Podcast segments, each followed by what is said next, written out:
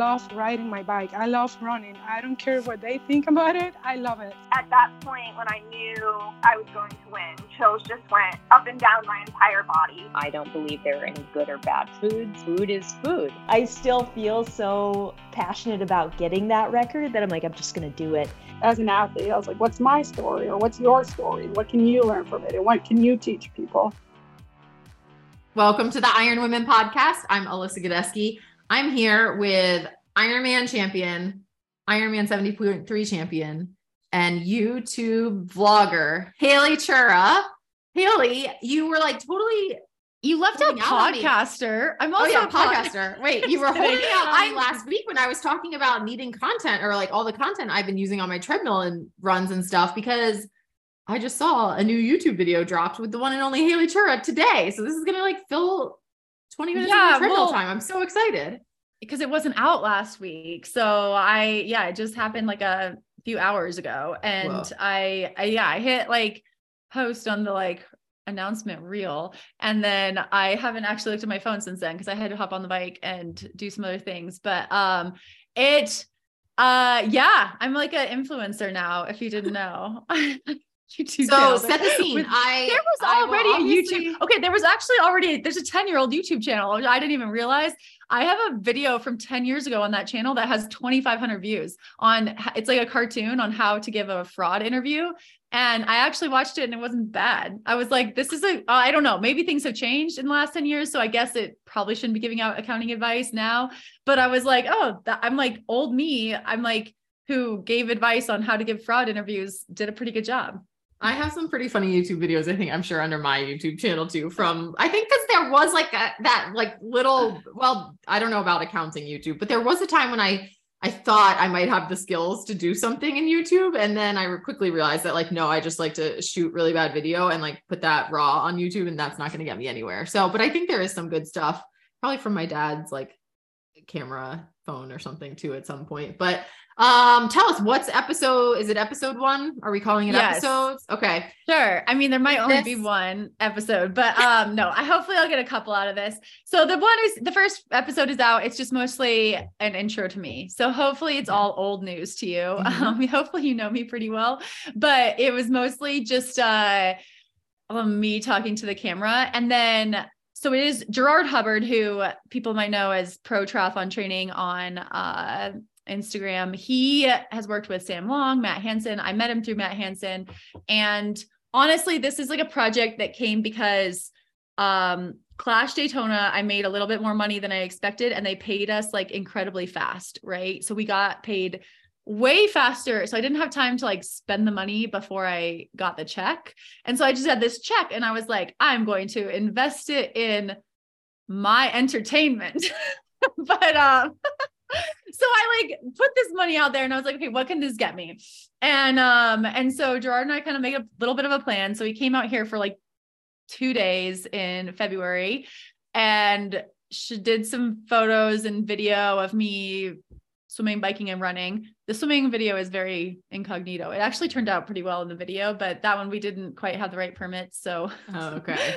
that one, you know, hopefully this doesn't get me kicked out of the pool. But um, but no one else is in the video. I like it very much looks like I'm by myself. So that was good. But um uh and then Alyssa, this was like it has been an experience, which is what I wanted out of it. Like we have talked to so many people who have launched YouTube videos and done, you know, all the social media stuff that is something I haven't really done. I feel like I'm on a little bit of the older age range of that. Like I was very into the blogging, have gotten to the podcasting. I'm like, does the world need more of me? Probably not, but yes, we do.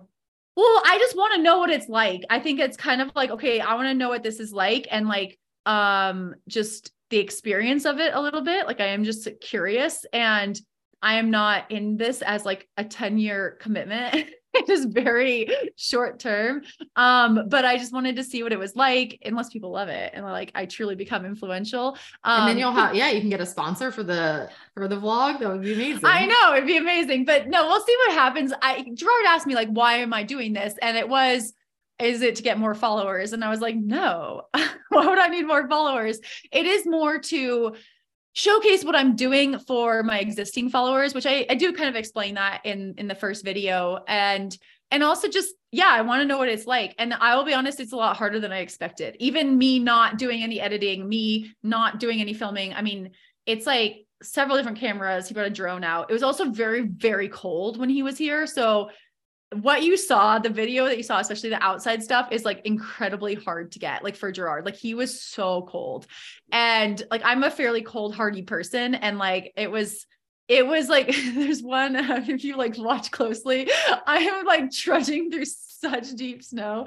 But it's real. I mean these are real routes that i actually do run. And he actually wanted to like film real workouts um which also i found i did not love like i having a camera in your face while you're like doing yeah, I don't intervals think I would really like that. well, even the No. reel on there, I'm like, my face, gross. But I'm like, okay, I guess this is what the people want. I don't know. I'm willing to like experiment a little and maybe put some less than flattering stuff on the internet because I'm also very scared. Like, I'm very scared that I'm going to end up, you know, going and having these terrible races and someone will have filmed it all and put it on the internet. And I'm like, oh no. But then I'm also like, eh, whatever, life will go on. I've had terrible Exactly. races that weren't on the internet and they were still still made it or you think everyone's watching and no one is or you know i kind of use that projection sometimes like i'm like i remember actually i can think of like uh Coeur d'Alene in 2021 when I went by Lionel Sanders, who was having a very, very hard day and had a camera in his face. And I like was like, oh man, that looks terrible and like making it even worse. But actually, I have a lot of respect for Lionel. And like I had a lot of respect for him for finishing. And in the moment, I actually like took some like, you know, just sort of I've kind of felt just took some energy from that being like, okay, if he can keep going, even that kind of situation, then I feel good. So like I can keep pressing. And so maybe there's the value in that. So is all these are all the things I'm telling myself. You definitely don't need to Um, worry about how it looks because it's all really well done. It looks, you look like you look great for doing intervals on the bike. I that was one of my questions. Like, is this a real workout or are you like faking it? You know, like no, it was a real workout. And I actually like missed. I was doing like eight by two and a half minutes or something like that. Intervals like really hard, which is not a workout I'm really good at. Like these are the kind of like these short workouts are ones that like I frequently fail. And so it's also like, even though it's only one person there, like I didn't make number eight. And I actually didn't even build like I wanted to, but number eight, and he's like, What happened there? Your cadence just dropped. I'm like, I blew up. And he's like, Oh, like he couldn't necessarily tell, but I was like, luckily it was on number eight. But it's also is just like I try to like drown it out that there's like camera and all that. And then the other thing was like to get really cool shots, we had the garage door open. Mhm. And so it's like really cool. Like the snowing Yeah, looks looks really cool. neat. But his it was really cold. it was really cold. And I'm like, only have one shot to really knock out this workout. And so I'm like, am I compromising my workout? Um, I think only maybe a little bit, you know. I Mm-hmm. and again, I think for me right now in my career, it's worth the experience that hopefully I can share this with other people. And like I I say that like I want to make it more where you like you don't have to be the world champion to like make your, you know, it interesting enough, maybe, or maybe I'm wrong. Maybe you do. Because I was also thinking, I was like, what if no one watches it? Like, what are my what are my fears that no one watches it? And I was like, if no one watches it, that's the same thing as not putting it out there. So I'm like, oh, that's fine. Yeah. Also, it's, I do, I think more, I think we have a really valuable community with Iron Women and the Feisty followers. I think you have a very valuable community with Dynamo. I think there's a lot of people out there who are going to appreciate having like more insight and a look into what goes on right behind the scenes because I think I think people make a lot of assumptions and social media makes it easy to make those assumptions, right? So having a little bit more of a glimpse into like these kinds of lives, I think is great because the the reminders I think for amateur athletes who have very tough situations too, right? And are definitely grinding away and like doing that. But I think it's important, you know, I think sometimes they like people can get in that mindset of the grass is always greener. Oh, if only I was a pro. Oh, you know, but like pros are working damn hard too, right? And like really getting like putting things together to do what they do. So I love that. I love that you're one of the people now kind of showcasing that. And I think it's going to be really fun to watch. And I am all for more content in cold months. So Okay. Yeah, we'll see how it goes. I mean, I think I think the video is 21 minutes long, which at first it was 25 and I'm like, "Oh my goodness, I talk so much." Like he had to like really cut it down. I feel I feel bad on the editing. There's a reason why I'm not doing this myself. Um, but I yeah, hopefully we'll see when it comes. But if people have ideas or things that they want, or things that they want to know about, definitely write into our mailbag or put a comment on my YouTube. No, right into our mailbag because then it goes through Alyssa and it's more likely it will actually get answered. Because I'm like me answering comments, I'm like, oh my goodness, you are like hoping I'm, you know, sitting at like uh the right time at the right place. I don't know. I yeah, or maybe I can maybe I'll like hire Gerard to answer the comments. I need to figure that one out. I think I think Sam might do that. So. I'll answer your YouTube comments too. We'll see how many you get. Maybe that's it. yes. Need someone else on the payroll, but Cowboy is heavily featured. So Good. as has been on my reels and like it's you know, I have learned that people love Cowboy and man, I love Cowboy too. So it makes me feel happy when he pops up there. Well, I wasn't too in too dire straits for something to watch on the treadmill this weekend, Haley, because I had my last big, big long run of 22 miles before the marathon in three weeks. And aptly like time as it would happen, we got 12 inches of snow overnight on Friday and Saturday morning was my long run, right? So that was exciting. And my plan was so we had Matt's family actually in town and they were here for a ski weekend. And so because the weather was a lot like the roads were a lot worse than we kind of expected, they weren't going to ski as far. They were going to go to the place that is like easily you can make a route that's 22 miles away. Right. So I was going to go with them to Ooh. that ski place and then run home. Right. Like the I only way back that. is like doing that. Right. And it would just like force me to get outside and like get myself home and like deal with whatever conditions, you know, and the roads were were okay. Um, and then they came to plow our driveway, the plowman, and he got stuck. and so then they spent an hour digging him out, and then he was reversing down the hill and he like drifted off and got stuck again. No. And then he just like walked away. He just left his truck and walked away. And we had no idea when he was coming back. We had no idea if there was a plan. So long story short, the like truck, the car that could fit more people was stuck at the top of the driveway and my little Subaru was at the bottom. So the skiers could still like squeeze in to the Subaru and get to the skiway, but I couldn't squeeze in there as well. So I was like, okay, I'm just gonna psych myself up now for this long run out the door. And like I I knew I could always turn around if it was like that slow and awful because I didn't want to just slog through my last long run, right? Like I wanted it to feel like I was just kind of like still had a decent cadence and was moving along, right? And so I was like, I guess now I can at least always loop back if it's terrible and I'll jump on the treadmill. And I started going, Haley, and I I felt great. Like from the start, my first mile was like 835. And I was like, oh, dang, oh, I can move okay in these conditions. And I will say though that I would not have made it in, I think I averaged like 845 overall. And I could not have come close to that in those conditions had I not been wearing my VJ shoes. They make a model called the Ice Heroes and they have studs built into the shoes. Um, just like little tiny, like if you get nano spikes, I think a lot of so not like Yaktrax but like nano spikes. I think Kahtoola makes those. They're like very, very tiny. You can put those over your shoe, but these are really nice because they're built in. It doesn't move around, and it's like it's I find it way better for my feet to have them in the shoe like they do. And I had never run, I don't think I'd ever run more than five miles in these shoes before. And I was like, you know, I, I need them for the whole run. But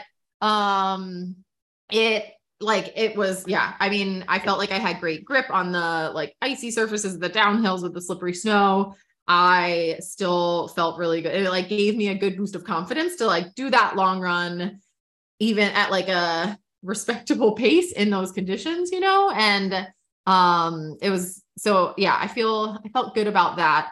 Um, but definitely if you live in winter climates, the VJ Shoes Ice Hero is a lifesaver. Yeah, I really wanted and your sanity. I wanted to hear how they compared to like how they felt different from wearing like nano spikes or micro spikes like because obviously i wear those because i run a lot mm-hmm. I, I don't run that fast i feel like in my uh around here so i was just like curious because you can feel those spikes and then also but i was curious if when they're built into the shoe how does it's that definitely better like i i when i've worn nano spikes i can't really wear them for too long because i do feel like that extra pressure especially under the ball of my foot i feel like a lot um, and it squeezes like that top piece of the rubber kind of squeezes my feet a lot.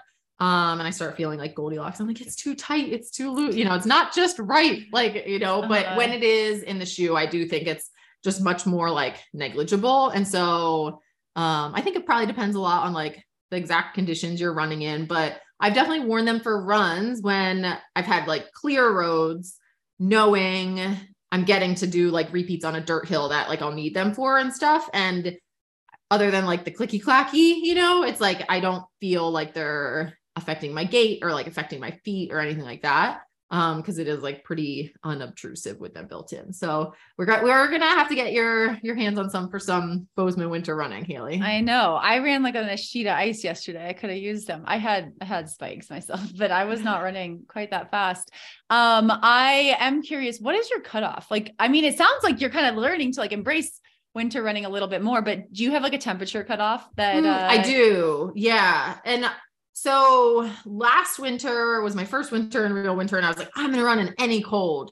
But I do, and I was doing workouts in like zero or negative temperatures sometimes, and like I definitely felt like that.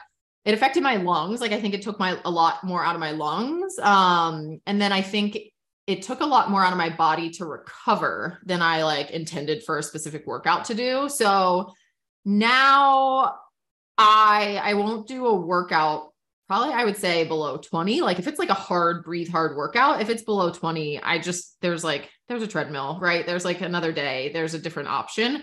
Um if it's, you know, 0 to 20, I depending on the run, like I could consider bundling up and just doing like an easy 30 minutes. I would probably do outside. Um but I yeah, I definitely now am on team like just be careful, right? Like our lungs are so precious, right? And so, and I have read a few things because I was trying to figure out like what my cutoff is. And I think science would say like below five degrees, you really don't want to do too much hard efforts. Um, but I was like, okay, well, you know, a little buffer on that because I think I think it is a real thing that like it just took a lot more energy out of me than I wanted. And like I already give so much energy to try and run hard. I feel like because running hard is so hard that like I don't want to give go into the well over one workout trying to do it in the cold, right? So I don't know. Is that similar to how you feel with that?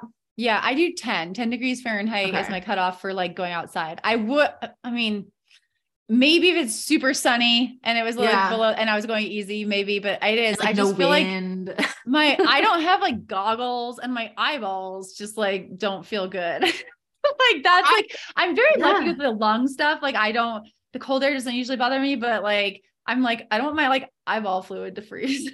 I know. I have started doing some balm on my face, like um like protective balm or whatever. And uh-huh. I think uh-huh. that makes a good difference for like because it used to be like my nose and my cheeks would get so cold yeah. and my chin, you know. But if I remember to put the face balm on, that helps a lot. But my eyes are sensitive too, and I don't like when they water and then I like can't see cars, and then it's like, you know, and it's just like, I don't know. And I'm like, Max, just lead the way. yeah. Yesterday I ran off the bike and it was like a deceptive. I think it said it was like, it was over 20, which I was like, okay, I'm going to go outside. Like, and it looked fine and it was cold, but it was like, oh, no big deal. And I got seven minutes into my run and this like blizzard blew in. And I was like, what just happened? It was like sideways snow coming at me. And like, I could barely see like two feet in front of me. And I was only running for 35 minutes. So I'm like, okay, I'm not going to like abandon this run right now. I'm almost a third of the way done. you know, I'm just like, what in the world? And so I finished it, but I, I have a pretty good cold, cold tolerance, but I was miserable oh. afterwards. So I just kept telling myself, actually, I was, I was like, man, I wish someone would catch this on YouTube, but there's no one I know in the world who would be out here doing this stupid besides me. so I can't ask anyone. Actually, there were people out there, are people and dogs oh always, gosh. but none of them had a camera. But um, even I wasn't gonna like, I was like, maybe I should stop and take a picture because this is like just wild. And but I was like, no, I'm not stopping. I am not like taking a phone out, anything like that. I just need to get home. But um, but I was thinking for Miami for this week, I'm like, okay. I can, you know, handle adversity extremes. It's going to be extreme hot there, more likely. Um, but I'm like, maybe there's something about pushing through this moment right now that will pay off when it's warm in Miami. Or that's what I'm telling myself. So yeah, hopefully. no, for sure. Mental toughness. I can't yeah. wait. We'll see. But yeah, sometimes it's just, yeah, the weather, the temperature can be misleading, but mm-hmm. I'm always curious about people's cutoffs. So thanks for that. And Haley, we have had some people writing in to fill up our mailbag, which is very appreciated. Uh, people can continue to do that. Write your questions into Iron Women Podcast at gmail.com. And we have a question today, Haley, from Lindy Lou. Lindy Lou, I love the name, so I just might keep saying Lindy Lou a lot during this question. Lindy Lou wants to know um, she's a new runner. She just started running back in October and she started at one mile, built up to four miles, and currently can run two miles at a 10 30 pace nonstop. So that's awesome for, you know, you've already built up to that. And so now she has built up to doing a run walk of running 10 minutes, walking two. Um, and when she does that, the heart rate seems to really go up. She's thinking it's into zone five or maybe four. Um, she's not entirely sure, potentially because she's only using the wrist heart rate monitor, which we've talked about and she knows, I'm sure from us talking about it, isn't always entirely accurate. But she gave some good information here that she feels like there's a lot of pressure in her head her face gets very red. Um, so those are two good indicators that her heart rate is very in one of the higher zones, right? That's like what happens when you're doing that. So um, her question is if she should work more on slow zone two run walks, but she doesn't feel like she can run much slower because she's not very fast to begin with, in her words. Um, her goal is a 10K and she doesn't want to like, you know, risk kind of pushing her heart too much. So this is a great question Lindy Lou, and we have a lot of layers to kind of get into this with you. Um, Haley, do you want to do you want to start? Yeah, I think the easiest way to bring your heart rate down would probably be to add more walking. So I would suggest like instead of 10 minutes running, 2 minutes walking, like maybe 4 minutes running, 1 minute walking or 4 minutes running, 2 minutes walking, whatever it takes to like get your breathing under control, your heart rate lower. Um, that would probably be the first thing I would suggest. And um, because 10 30, 11 30 pace is actually pretty quick, I think. Totally like, is. Yeah. Yeah. If you watch my YouTube video, that is me going 12 minute pace. so, and, you know, and I hope to run, you know, close to six minute rate pace this weekend. And so I do think there's value in, um, in going slower just to have help build volume. And I'm not saying that just because you're in snow. I run, you know, I like run, you know, several minutes per mile slower than my race pace on a perfectly fine treadmill frequently. So mm-hmm. I think it's just about keeping, you know, the effort really low so that you can add volume safely. Yeah, and I think um the treadmill if you feel like you really can't run slow that's one of my favorite things that people say that they like can't run any slower because i'm like oh we can we can have a slow running contest here because i love to run slow and so the treadmill is a great place to kind of work on that um, because it might also be like a muscle strength kind of thing because you do you still have to like keep good form when you're running slow and so a lot of times if you haven't developed that like you you tire actually like quickly from that and like you just think it's kind of useless and stuff. So working on it in like a controlled environment on the treadmill is a great place because you could go to 5 miles per hour, right? And so then that's 12 minutes, right? Go slower, 4.8, 4.6 and kind of just like work on those ranges of paces and it's it will do so much for your running career down the road if you work on that pace development now um, and have like the ability to you know like muscularly that you could run slow you can like feel what it takes to run a little harder and things like that right? So um, i think that just as a runner as you develop is going to be very important. Um and i agree with haley. I think just more frequent walk breaks right? Like four minutes five minutes play with that. Um and just you know find that repetition where your heart rate stays low, your face isn't getting red, right? Like you're just you're feeling like you could have a conversation. Um, that's always a really good indicator. And just don't worry too much even about like what the pace says it is when you're at that level, right? It's going to be what it's going to be and it's very important for you to do runs at that pace. So, whatever pace it is, it is, right? That's where we are right now. Yeah, get to your 10k, get that, you know, that distance goal done and then and then you can kind of pivot your goals a little bit to like, okay, how do I do that a little faster next time?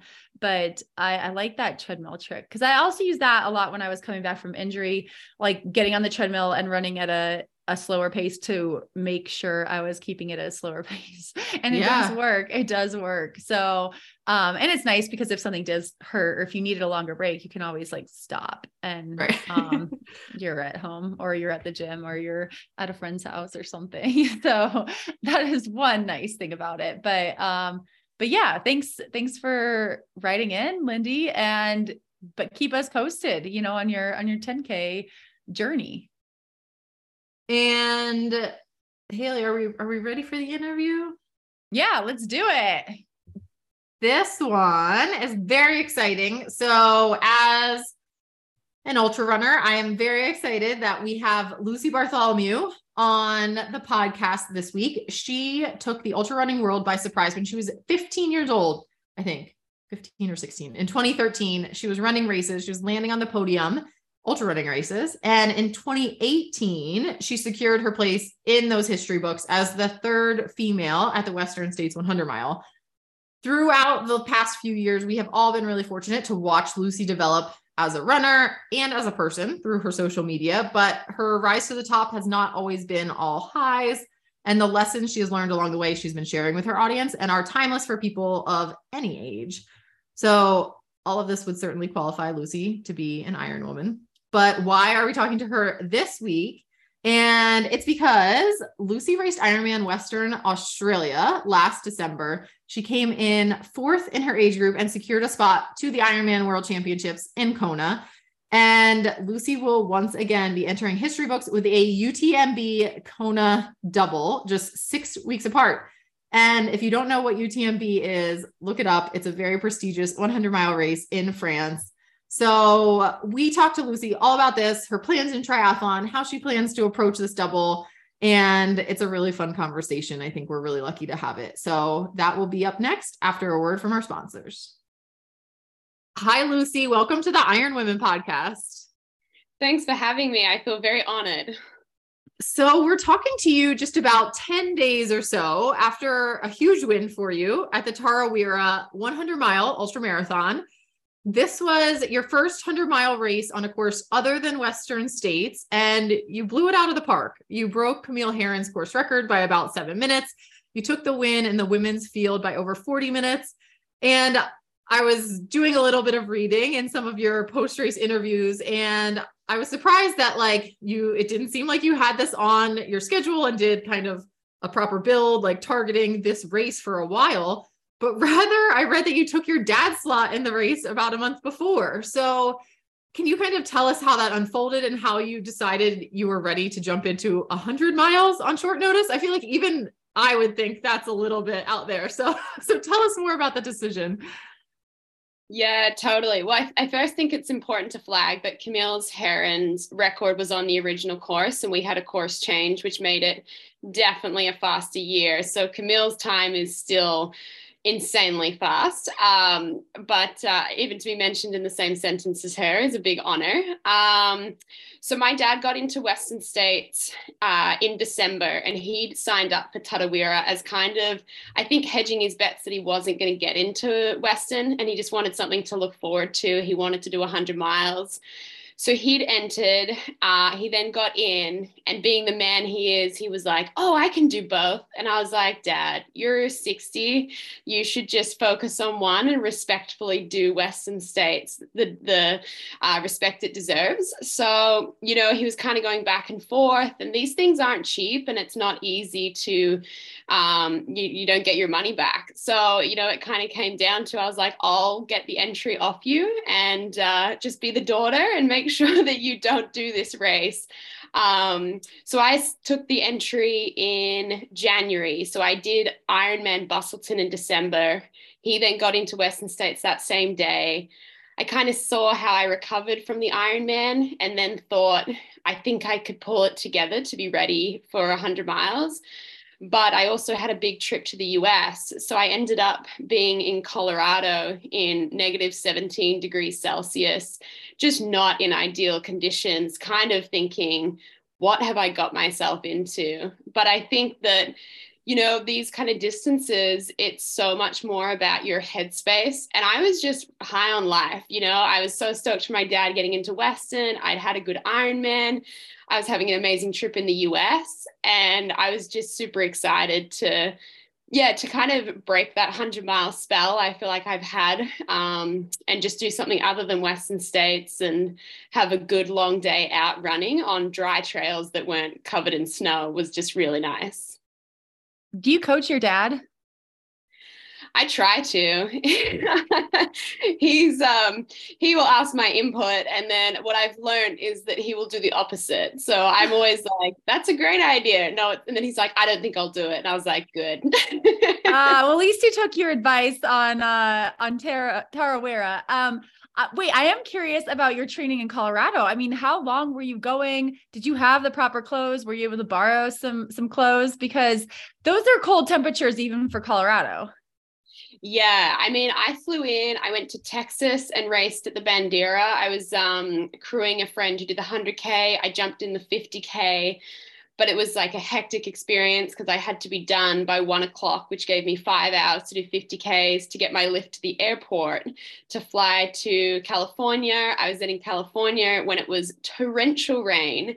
Um, and just that was just very quite miserable. It was very challenging.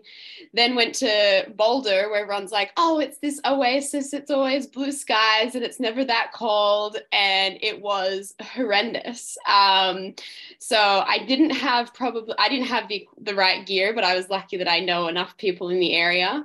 Um, but it was, I mean, I just just shouldn't look at the weather. You know, I just, people would talk in Fahrenheit to me and they'd be like, oh, it's one degree. And I was like, oh, that's not too bad. And they're like, Fahrenheit. And I was like, oh, that's bad.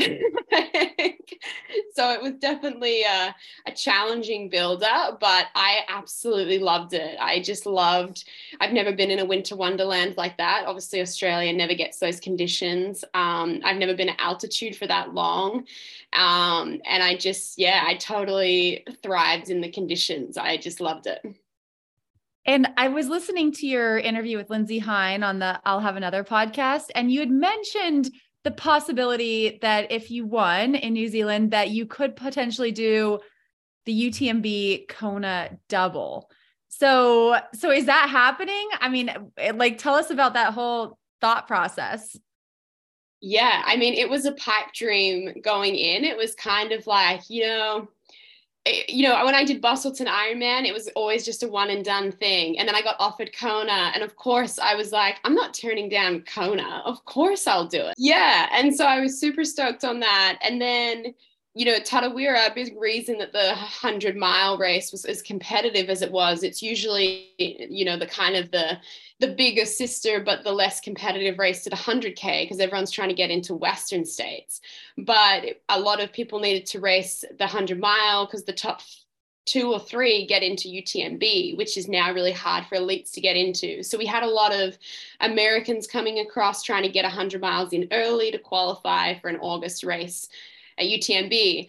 And I was kind of like, you know, it's really competitive and I really haven't had like the perfect build, but you know, if I got offered it, I would do it. And as of yesterday, I entered UTMB, and it was the most crazy thing because UTMB now falls on September 1st which just mentally sounds a lot closer to October 12 than August 29th. I was just like, that month just changes my mentality of being like, whoa, they are really, really close.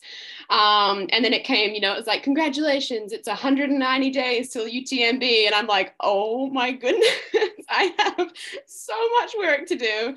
Um, but yeah, I feel like it's just such a privilege. These are two races which are just incredibly challenging to get into. They're kind of the Olympics of both of these sports. And uh, yeah, to do them back to back is something that I've, I've not heard of anyone do. And it's a very unique situation. And I just, I kind of love doing things that are unique. So I love it. And Lucy, you're coming at this from a relatively new, you know, background with multi-sport. Um, and so have you have you thought about how you're going to kind of arrange things to balance training for the two? Is one going to, you know, take major priority? What's your, you know, you haven't had too much time, I guess, to think about it, but I'm sure it's been ruminating for a little bit.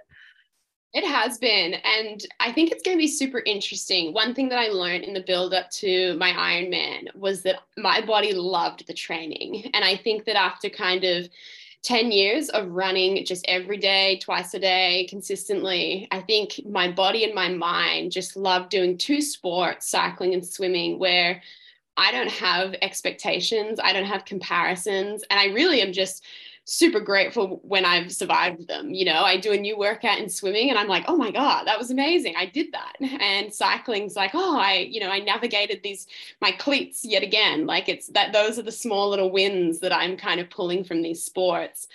And also, they're two non impact sports. So my body just gets a bit more of a rest. Um, so, what I think is that regardless of if I was doing Kona, in the build up to UTMB, I would be doing a lot of cycling anyway. And swimming to me is more of a, a mental health uh, thing. It's just the quiet and the peace of the water I love.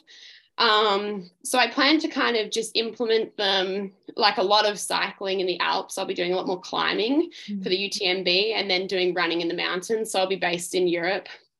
And then after UTMB, I will just cycle and swim my way to Kona. Like I will barely run, maybe just off the bike a few times, but really protect the stoke of my enthusiasm for doing both more so than trying to get 1% fitter in that time. It's just going to be more about being like, let's just absorb what UTMB was, however that day plays out, and then just kind of do the other two sports which are seen as recovery but they'll still be of training to me because there's i'm still so new at them both. And uh, and then just get to the start line of kona just you know frothing to go and to to put it all together. So does it is it going to be where utmb is more the focus and then kona is the like cherry on top? Or or i guess you'll see how it plays out I think I'll definitely see how it plays out. I've always thought that for UTMB, I would do it once as kind of like a course recce and just get get to know the course and then once racing it. So what I kind of see is that this is a great opportunity to not go to the well in the race, to see the course, get a feel for it, um, and like something like Kona, which is you know it's a it's not my profession to do Ironman and triathlon. I feel like that's the one where I, I would squeeze out my potential because I've got nothing after it. It's kind of like that marathon at the end of Kona will be where I will you know take my body to the place where it can uh, get its most out of it and see what happens. You will. I'm like thinking about this. I had so much anxiety when I heard you say that you're going to do both. And I've never I've never run UTMB, but I've done Kona and I'm like, oh my gosh, it's hard. But um, I'm excited to see someone try this. I think it's going to be really exciting for all of us endurance sports fans to to watch you do it. And it sounds like you have a really good plan. I just think it's the age old question, you know, like I feel like everyone draws parallels and they've asked me multiple times of what is harder, an Ironman or 100 miles. And I kind of go back and forth. Like I found the Ironman super challenging because two of the sports are not my forte. And I spent a lot of emotional and like mental energy just on trying to like find myself comfortable. Whereas like running 100 miles is doing the one sport I know and I'm tried and true. My body knows how to do it. Um, so I would say currently an Ironman to me is more intimidating and more challenging but I think something wait, like- Alyssa, do you agree? Because you've done both. I'm I have curious. Done, yeah, I, I mean, I I find 100 miles of running to be to be more intimidating for sure because it's you know what it takes like you just to know physically what's going to have to go on to like keep going i an ironman to me is like so stimulating because you get to you know you get to change the sports in a matter of just a handful of hours right um at the most. So I, I don't, yeah, I think for me, I would, I would lean towards that, but I also wouldn't say that running 100 miles ever came as naturally for me as I think it, it does for Lucy. I also think like Tarawera being the course change was that we did this loop twice. And so we, we ran from the start to the finish, turned around, did a 60K loop, went back to the finish, turned around, went and did that loop again. And, you know, whilst I was out there, I was like, oh, this is so much harder than an Ironman because mentally, but I was like, that's just because of the structure of this course, like to do something twice, to go to see the finish and be like, oh, I'm just going to turn around and go out for another seven hours. Um, you know, that was more challenging. So it's just, it ebbs and flows. But UTMB will be like, you know, minimum 24, 25 hours, which I've only ever done the most I've run for is 19. So it's going to be you know a huge step up um, and just a, a, lot more of a slog than a run. Um, and that's why I think that it's possible to not destroy yourself if uh, you know you use your poles well and use mainly if you get your nutrition going in. That's going to be the key to kind of coming out the other side and probably still being stoked about a uh, however long an Ironman is going to take me on Kona. And I don't want to take you that long. what have you found for the differences in recovery, I guess, specifically like Ironman versus 100 mile? I think we might also might agree on this one. oh, really? I would say that the Ironman beat me up. Um, oh, okay. yeah. I found, I even find like a road marathon, I am just, my quads and are cooked. And just because it's the same muscles being pounded for the marathon, obviously you're sharing the load. But when I finished Ironman Busselton, I com- completely lost control of my legs. I staggered down the red carpet that everyone was telling me to enjoy. And I don't remember really much of it at all. Um, and I've never had that in 100 mile races. And I honestly think it was just the cumulative of fatigue from the swim to the cycle, the changing of muscles, but still like digging into that well. Um, and just not really knowing how to manage that fatigue building up. Um, whereas 100 miles, I mean, I was back running. I finished on Saturday at 9 p.m. and then I went for a run on Tuesday morning and totally fine. The only thing I've got is a a little blister on my toenail that's like a little bit painful. And dad says that's just like the world giving you a sign to just stop. like it's the best thing you could come out with is a blister, uh, just to make sure you don't put your shoes on too many times. would you say the other way? I would definitely say the other way. I mean, I've I've raced Ironman back to back weekends, um, you know, seven days apart, and I I find I do you know, during Ironman season, I would do quite a bit of training on pavement to like get ready for that pounding, I think. But yeah, I think I was never able to like run hard enough in the Ironman marathon to beat my legs up like running 100 miles would. So um I think I was just able to like feel, you know, rebounded from that much easier. So it's so interesting how different it can be.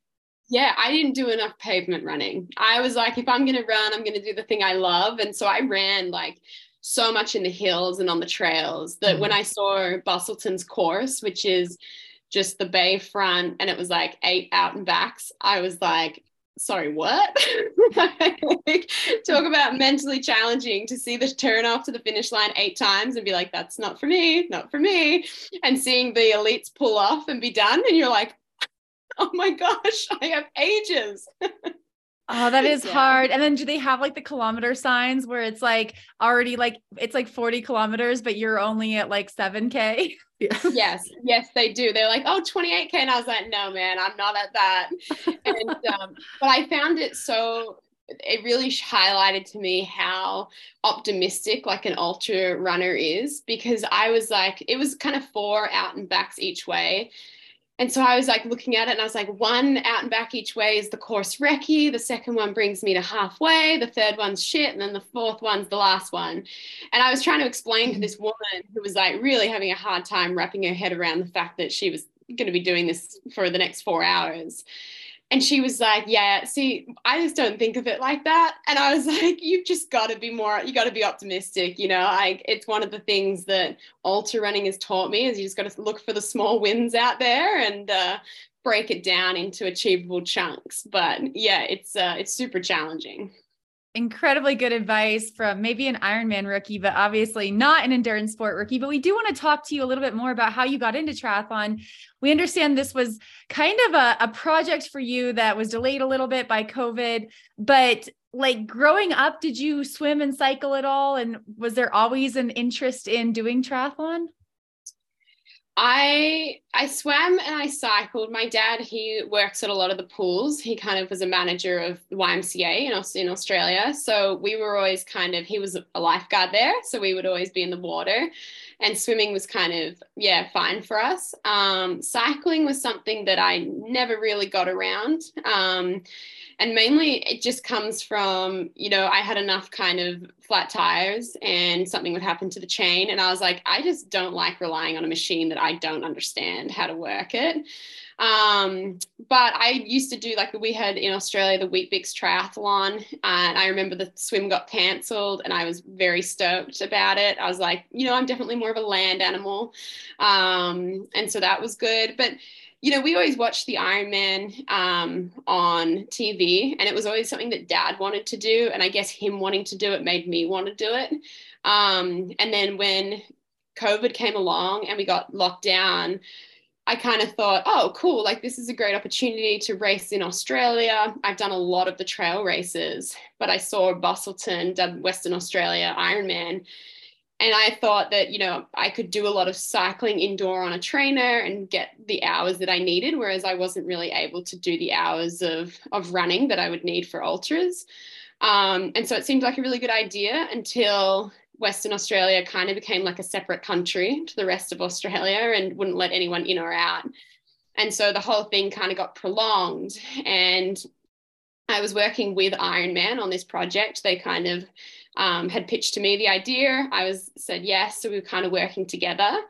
And then when it got moved to 2022 last year, I was kind of like, oh, it's not great timing because it falls in with my international racing. Like racing is back. I've got Western States.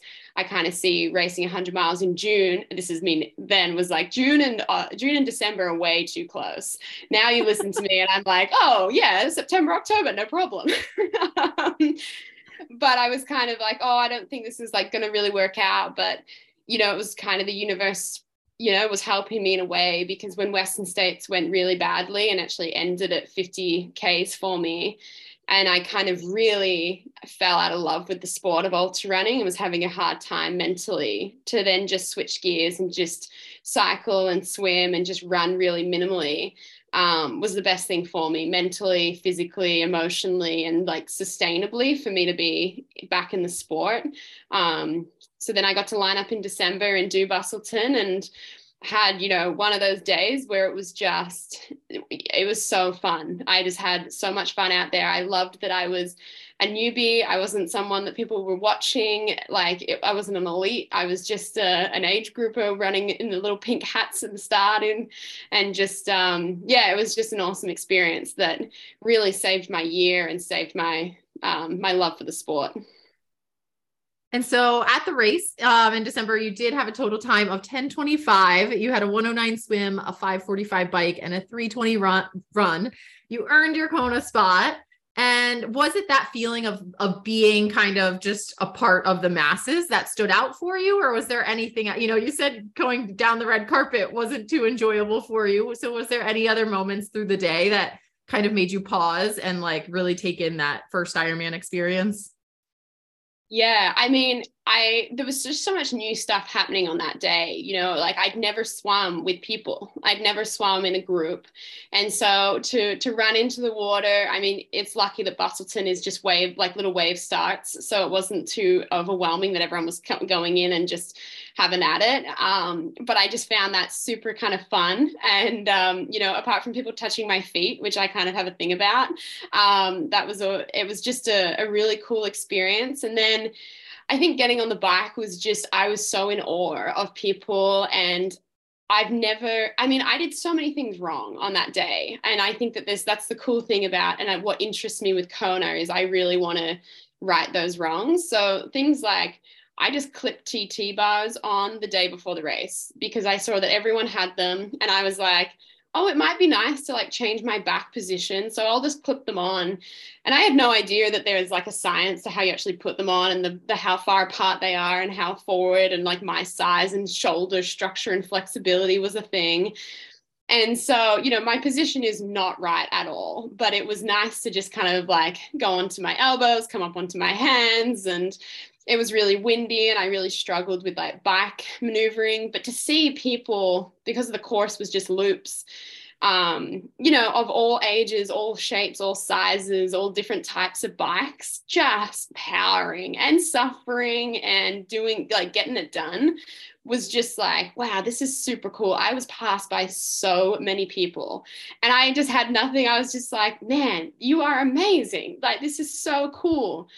And then I just remember getting, racking my bike and just being like, that is the best feeling ever. Like I don't have to sit on that thing again for a long time.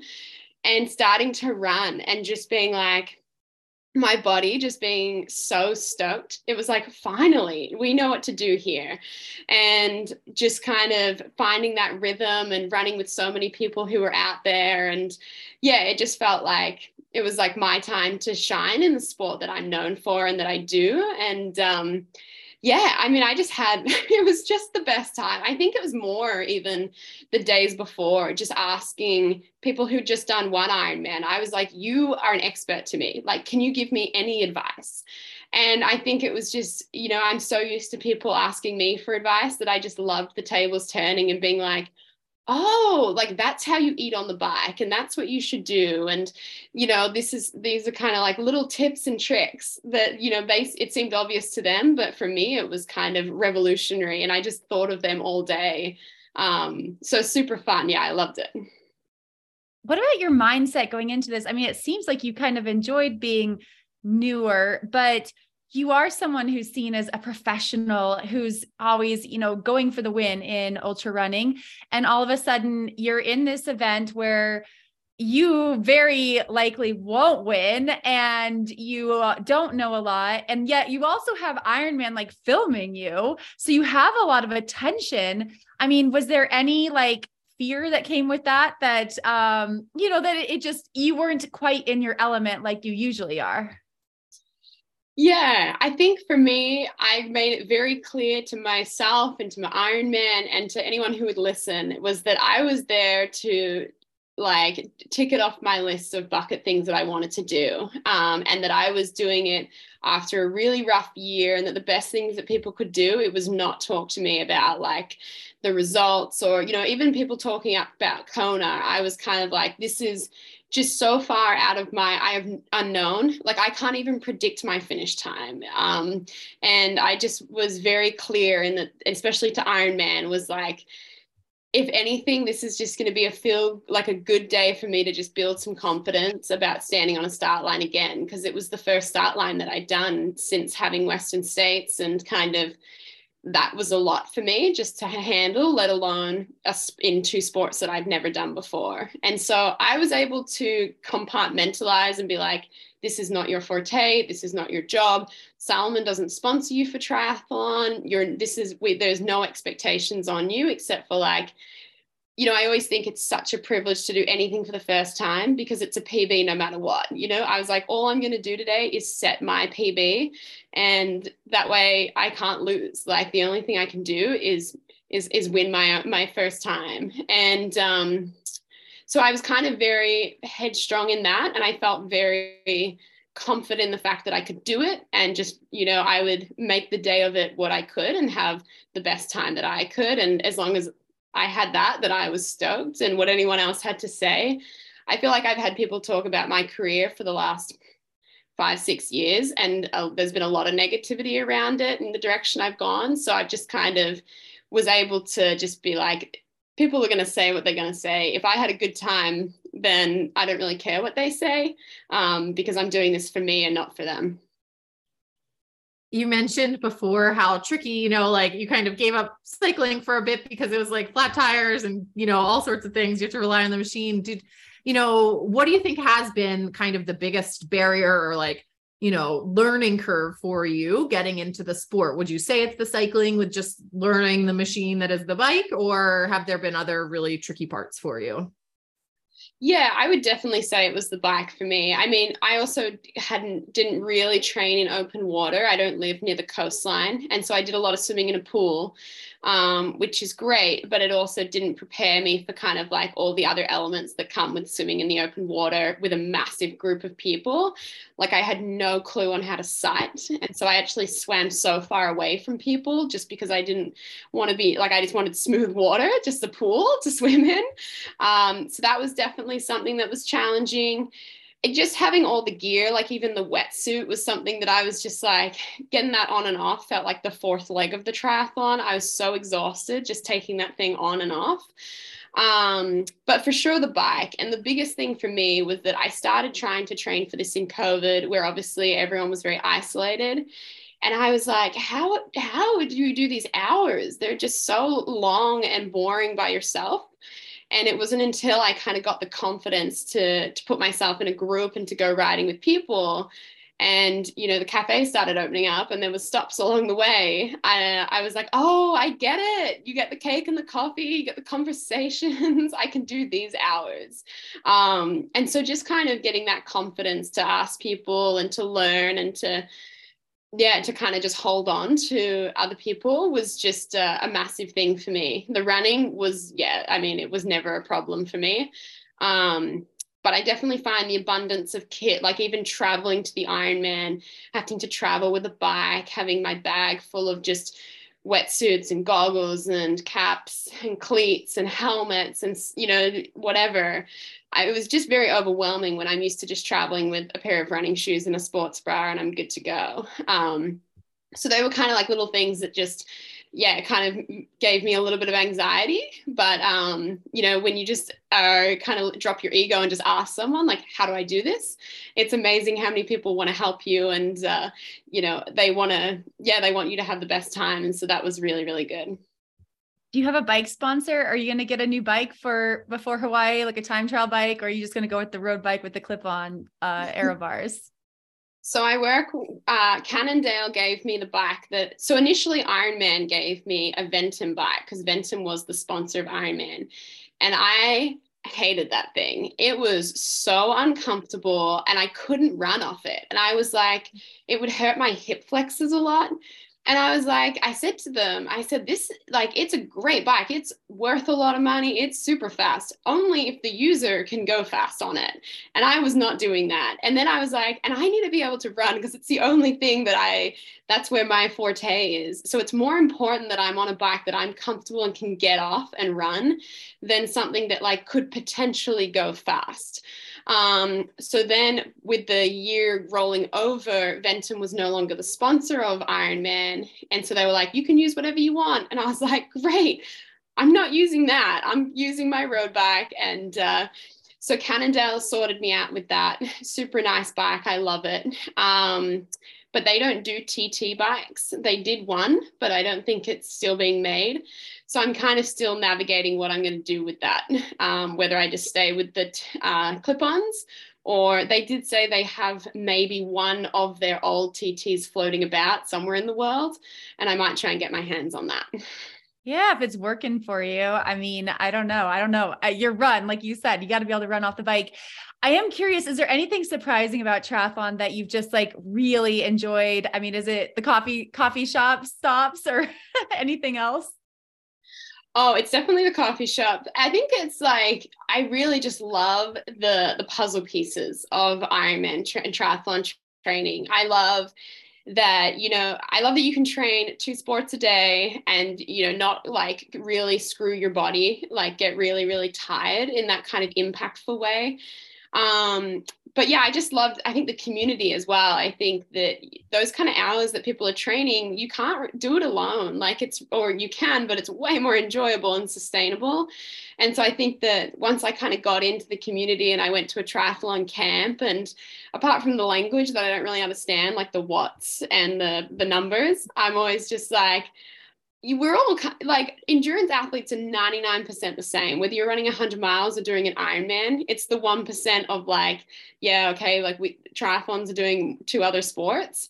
Um, but i think that just kind of like connecting over the fact that we spend a whole day out doing all these pushing ourselves to our limits and doing sport as hard as we can um, to to get a towel and and a medal is just kind of like comical in a way. Um, but i just loved kind of learning and being a part of the community and just yeah the training is super fun and i'm still doing it now even though um, it's kind of the perfect way to recover from the 100 miles as i've just been swimming and riding and it feels kind of like i'm training for kona i'm starting to get that confidence back in those two sports and are you, I, I believe you're self-coached for running. Are you self-coaching for triathlon as well? Or do you have a coach or mentors or anyone that's kind of helping you navigate it? I am self-coach for everything, um, but I do have, yeah, it's kind of people that I've been able to bounce off. One of them being Hannah Wells, who's a New Zealand um, she's racing Taupo Ironman next weekend. And she's someone who I have kind of, first of all, I just stalked her Strava and got a gist for what she was doing. And then I got the confidence to actually ask her. And, you know, she met up with me after my 100 mile in New Zealand. And it was so cool. Just someone who I admired was just giving me all this advice. And she's trying to qualify for Kona as a pro. And, just yeah getting really excited. So i've had people like that obviously doing the ironman in conjunction with ironman itself. They've also had a lot of people that i could have reached out to but for me it was just i really wanted to navigate Busselton on my own and just kind of see how i just really had to be intuitive and listen to my what my body could handle after just such a hard year in with running but I think in leading up to uh, UTMB and then Kona, I think it would be smart to have someone else just because I'm obviously dumb enough to think this is a good idea. So I need someone else who's like, um, let's just like do it properly if you're going to do something so silly. uh, I don't think it's silly at all. Um, I mean, if you have questions, Alyssa and I are also available. Alyssa can also speak like ultra runner too. So I feel like that kind of helps. Like she can like put things in ultra running terms. Like I don't know how you put watts in ultra running terms, but I'm sure there's a way. Well, I appreciate that. I think you'll be careful what you say because I'll just be messaging you every day. um, but we do want to ask about kind of just the hard times that you you mentioned, you've alluded to. Um, I believe you you had surgery for uh, like cancer around your eye. Is that correct? Like a little over a year ago. Yeah, yeah. And then you came back from that, and then you did start in Western states, but you fell, hit your head, and had a concussion. So these are pretty big medical events. Like, how did you manage through that and also like keep yourself healthy, keep yourself training, but also let yourself recover? Yeah, so I found out the eye was something that came out of nowhere. I remember just going to the doctor to get an iron test back. And, you know, I was like, So, what's my ferritin? And I saw this new doctor, and he was like, What's that on your eye? And I was like, Oh, it's a sty. I've had it for years. Like, apparently, you get it when you're pretty run down. And he was like, I, you know, he just happened to be like one of the leading eye surgeons that was filling in that day. You know, it was one of those mm-hmm. universal things. And then he was like, nah, that's not it. And, um, you know, within probably 24 hours, I was booked in for surgery and it was kind of a gnarly surgery where they go in, they slice out the the cells, and then they have to plastic surgery it back together. So it's a two day operation, and then I had my eye stitched closed and bandaged up for two weeks. So for that time, I was obviously doing nothing. My balance was off, um, and I was just kind of walking around. I had my my dog with me, who was just incredible. She knew that obviously my my left eye was no good so she's always on my left and was was able to kind of tell me if anything was coming and was like my little guard dog. It was seeing eye dog. It was so cute. Um, so kind of navigated that came out the other side. Um, obviously i was very like fresh and healthy otherwise. It was just having the surgery. But what really took a hit was more my confidence and like being a face of a brand and having something that's like in your on your eye and it still bothers me to today um, but I was able to come back, did a few little small races, and then was gearing up for Western States. And so Western States had been something that had been rolled over I raced in 2018. I came third place, had this breakout race that, you know, I picked up 50,000 followers on Instagram. My sponsors just kind of increased the support, the how well known I was around the world. Um, went back in 2019 and was my own worst enemy. I just overtrained. My body wasn't feeling super good, didn't even want to be there and not wanting to be there at the start of 100 miles, you're not going to want to be there at 100K of 100 miles.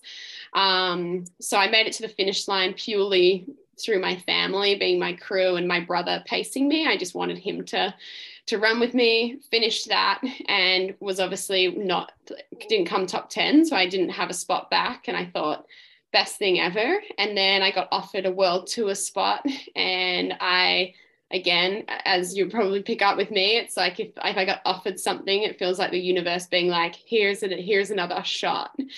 So I said yes. And then COVID hit, it got deferred for two years. And so for two years in COVID, the 500 days we were in lockdown in Australia, that was my shining light, was Western States. Every day I'd wake up, we got one hour of exercise, we got a 5K radius, a three mile radius we were able to run in and I was just like, okay, like this is what I've got to play with. I'm going to make this count and do what I can. So then to get to the start line of Western States uh, last year, I was, you know, I felt pretty good. I was like, well, I've got this amazing opportunity. This is something I've been working for for two years. And it's such a privilege to know you're in a race that's two years away. That race is usually a, you get a few months notice. Um, and so I had kind of like, I had no excuse not to be ready. And I felt really good. I was in a really good place mentally about returning to this race that I'd done really well in and sucked really hard in and was running along and just took a moment to, I don't know, look at the mountains. And I clipped my foot on a rock, smacked my head on another rock, and just blacked out from what I remember. I then got up, moved forward to the checkpoint, and I just knew, like, I know that if they hear of you hitting your head, you're going to stop. So I kind of got through the checkpoint. They were more cleaning up the scars on my legs and arms and didn't really ask about my head so much. And it wasn't until that I left that checkpoint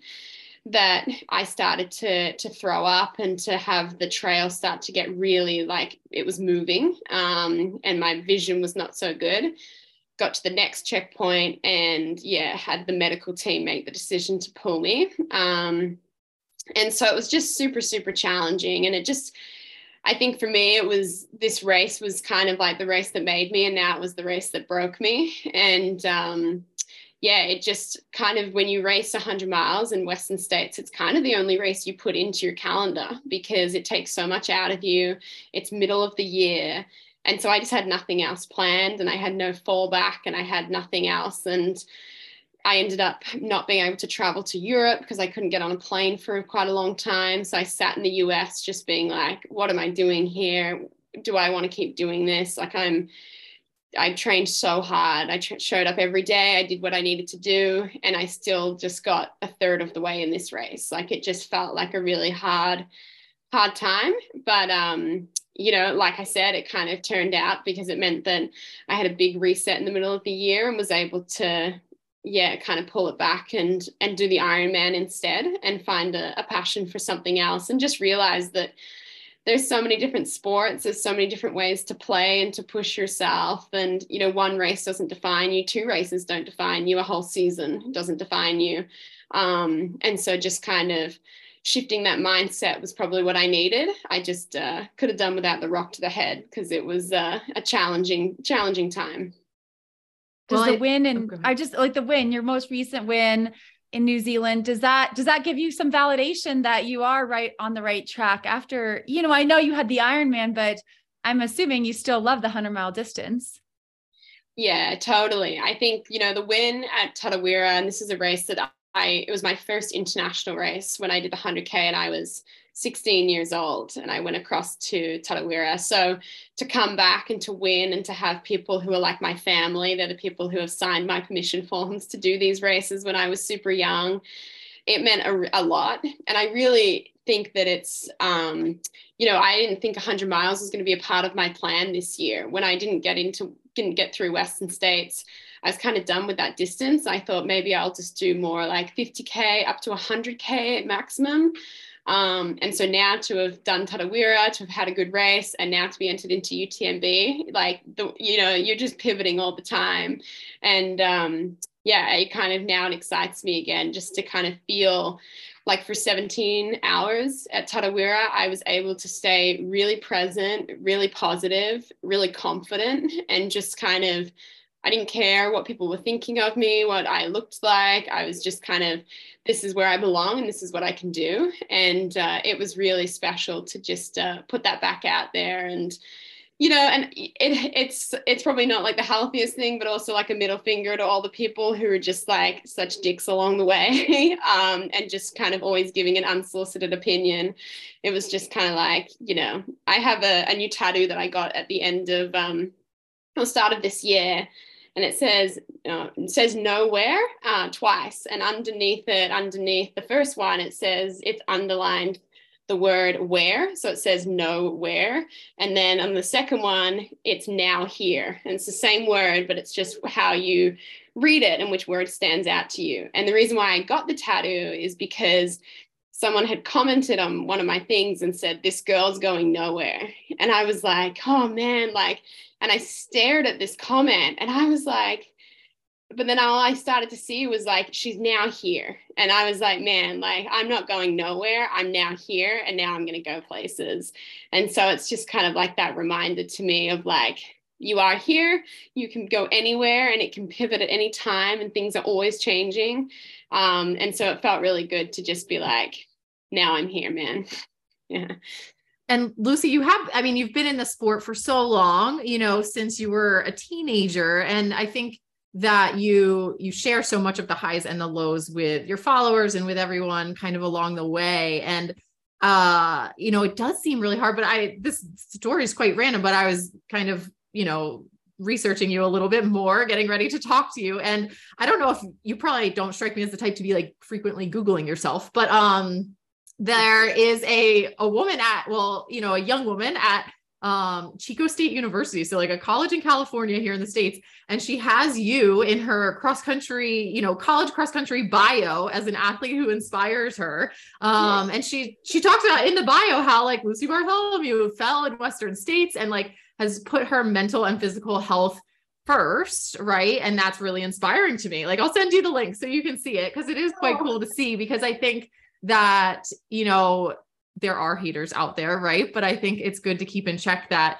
you sharing what you do um, has a lot more like really good effects on on people um, young women especially i think um, who are watching you do all these things. So um, just wanted to share that little tidbit. And i do have one more question for you. I would be so remiss to not to ask this before we let you go but um, the merger of Ironman with UTMB brand races has been big news in the trail running world.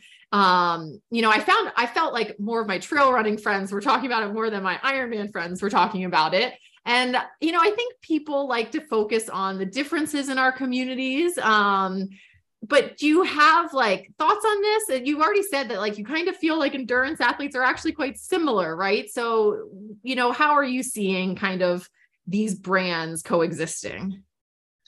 Yeah, I think it's super interesting. I feel like the sport of ultra trail running is at a fork in the road. You know, it's it's getting it's booming. There's money in the sport. The people are making livings off it, and it needed a organization like Ironman to kind of steer that and to do it in a way that it, it has seen success and it, it knows what's sustainable. And of course, that's going to piss people off. Um, and it's going to, especially the OGs of the sport, the ones that, you know, it was 20 bucks to enter a race and you finished and you just got a high five and a, a cup of tea and that was it. Um, and so I think that like that's really challenging. But the sport is able to do and pay people and create events of such high caliber because of the support of like an organization like Ironman. And like we've seen, even in the Southern Hemisphere, Ironman has taken over UTA, Ultra Trail Australia, and Tarawera. And the ability for it to kind of reach further into the world and become more widely known is due to the fact that Ironman has a name and it's a significant um, corporation but it is a business and it is you know it is to make money and so you know you've got to kind of look at it with like it's uh it's it's such a challenging thing because you want the races to be organic and real and raw but then if you want a quality race where there's um, you're well looked after there's insurance you're well covered you're well supported that's what ironman can bring. And they can also bring like utmb being a series um, makes it very cohesive it makes sense. But the only thing that really grinds me a little bit is that because you need to run 100 miles to qualify for UTMB, it really promotes over racing because I would n- never run more than Western States in one year. And now to do Tarawera and then UTMB, um, and then also it promotes so much travel. And so the general population don't have the money that the sponsored Americans that came out for Tarawera have, where it's just like, oh, I need to do an early season race to do this 100 mile race in August. I'm just going to quickly nip to New Zealand, do this race. Um, I think it promotes a lot of travel that's probably unnecessary and environmentally not sustainable. And then also, like, the health of the athlete starts to come into it. And I feel like there's too much pressure on, especially like, you know, I think of like women or people with kids, but um, especially athletes with kids. It's not like you can just like me, just drop at a hat, go somewhere. So that's kind of probably my my biggest disappointment is the lack of like, yes, you want competitive races and you want to create um, people to to have to qualify through your races to make more money from it, but um, it doesn't think of the long term. And I think that you know, living in Australia, we definitely feel like we only have two options to race in, and um, there's just not really that kind of support for the human side of it rather than just the the monetary side. Yeah. Do you have thoughts on it? I, you know, I a lot of what you said. Um, I think it's it the biggest thing to me was the over racing, like not being able to race 100k um, you know, as an option, I think is going to be really hard. Um, and I yeah, I struggle to imagine how anyone really thinks that that's going to be very helpful for like the long term of, of people in the sport, you know, but I'm I feel like hopeful that I do think it kind of prodded some of the elite trail runners and more people to kind of start to be more cohesive and like there's some more rumblings of kind of like you know an organization for that and things like that. So which i think would be a good thing. And i think sometimes it takes something like that for people to realize like oh we got to get together and make sure like we are protecting ourselves. Um so i yeah i think it's it's interesting but I, there's a, I mean, I think there's a big difference between doing multiple Ironmans in a year and doing multiple hundred miles a year, um, just on your body. And I think that is quite like, I, yeah, for me to say that too, the amount that I would be willing to race, like when I was really, really racing, I think, um, yeah, it's, it's, it's a little bit much. So I do hope people kind of follow their gut instinct on what's healthy for them, right? And not be too enamored with having to get there to sacrifice their well-being and i think it's like i think also it's really important to realize how much power the athletes have. Like utmb is so highly regarded because of how much uh, emphasis athletes put onto it. If we all went, you know what, let's go to this race that's down the road and not you don't have to qualify to get into and make that like we you can do that. You know, if there's like enough kind of push and power, then brands will back the athletes to do that. And I think that kind of realizing that like they can make all the rules they want and especially when it comes to their support for pregnancy for non-binary for all those kind of things you know, if you don't want to support that, don't, you know, like you have and athletes have the power for that. And I think that, you know, if if UTMB really does step on a lot of toes and create that kind of um, make people uncomfortable, then like it's there's other races out there and that's the cool thing um, and so like i you know that's always something that utmb is something i've wanted to do but maybe I'll experience it and be like, that's not for me. To be on the trails with 10,000 people seems excessive for that mountain region. Um, and so, you know, it's kind of something I'll experience it, I'll try it, but it's not, uh, you know, it's not the be all, the end all, and it doesn't have to be. It doesn't have to be the pinnacle of our sport. We can choose what is.